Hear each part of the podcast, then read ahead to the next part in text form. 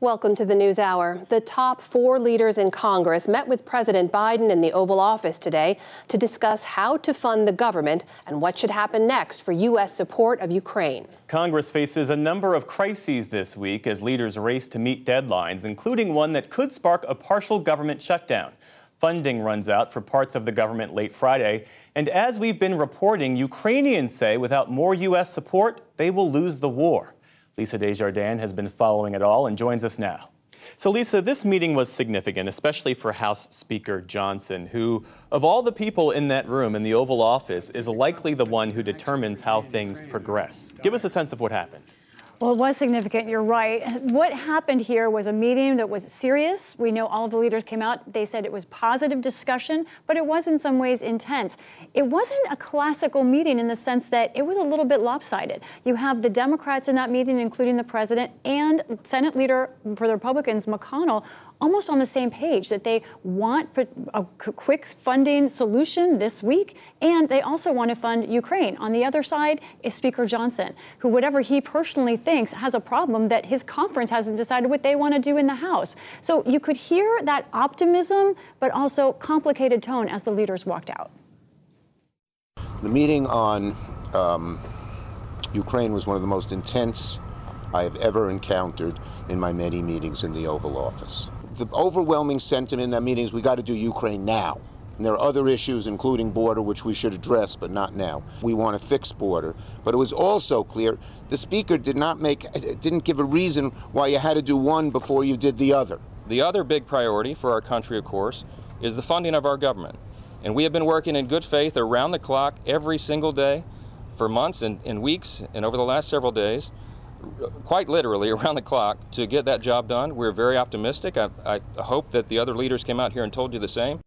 You can hear in that that they're sort of testing each other. These are new relationships. But one thing they have up that they're going up against is the history here. Let's look at the last year with the funding problems. Here's what's happened just in September. In September, they passed seven weeks of funding in Congress. November, they split up the bill, so nine and 11 week extensions. And then in January, some more five and six weeks extensions that brought us to here. While there may be hope that these leaders can pass through bills this week to avoid that Friday deadline, I don't know. By my count, they don't have enough time. They have to pass a short term resolution or we'll have a partial shutdown. Well, what is preventing Speaker Johnson from moving more quickly? Is this all tied to pressure from Donald Trump and the MAGA wing of the Republican Party? Absolutely. It is not just Trump, but it is Trump along with the hardline conservatives and the fractured nature, not just divided, of House Republicans. They are in several groups. We talk about House Speaker Johnson, who's just trying to keep his speakership going, could be ousted by any member bringing up a resolution to the floor. He has the trust and integrity portions with his conference, but they are not united. Let me show you what I mean and what he's up against in terms of the different demands of House Republicans right now in this current negotiations. There are some House Republicans Freedom Caucus members especially, who want border changes in any deal this week. There are others who oppose any short term funding patch. There are still others, listen to this, Jeff, who oppose the opposite. They don't want full funding bills because without those, maybe there'll be an automatic cut. And there are some that I've spoken to who do want a shutdown. They think that is good leverage for them. House Speaker Johnson is trying to negotiate all of this, but he's got to make a decision in the end. We heard uh, the Senate Majority Leader Chuck Schumer say that the exchange over Ukraine aid was one of the most intense scenes he's ever witnessed in the Oval Office. Where do things stand there, Lisa? Yeah, and he's a New Yorker, so right. so I have a feeling that that tells us a lot. Um, House Speaker Johnson, when he came out, said essentially that Ukraine is not his priority. He may agree in theory that it needs to happen, but he has said America first. We need to deal with our problems first. That is a problem for Ukraine specifically, but there are some in the House trying to work around him. Specifically, I want to look at these two representatives Jared Golden, a Democrat of Maine, and then also Brian Fitzpatrick, Republican of Pennsylvania. They are right now working on a workaround to get a bill that would have about $50 billion in aid to Ukraine in it. They believe it has the two thirds support needed, but they would probably have to do that and go around Speaker Johnson. The question is, would that topple his speakership or not? They say they're serious. When is Johnson going to take ac- action on Ukraine? He said they will move in a timely manner. I had to look that up in the dictionary because who knows what that means? It means not now. Yeah.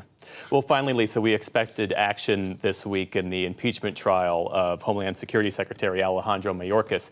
At one point, the plan was for the Senate to get the articles of impeachment delivered. They have to be walked over from the House chamber to the Senate chamber. That didn't happen. Where do things stand? This is another thread tied in with everything else. House Republicans are pushing that back because they could have a partial shutdown this week. They think an impeachment of an officer of the United States, cabinet officer, would not look good. However, there are some Senate Republicans saying they want to make sure there will be a trial. Here's the number two Senate Republican, John Thune, today. Uh, I believe the Senate needs to hold a trial. Uh, I think this is, uh, this is such a, a, miscarriage of the law, and it is important that uh, the United States senators sit and hear, and the American people hear about this incredible crisis at our southern border. Now, you hear him saying this is about the crisis at the border. Mayorkas and Democrats say he has done nothing wrong, that there is a crisis. But the issue here is I think Democrats, my reporting is, want to move to not have a trial. They do not think there's reason for one. We're going to check in with that maybe next week, maybe the following weeks after we get past the other crises. All right. Lisa Desjardins following it all for us. Thanks so much. You're welcome.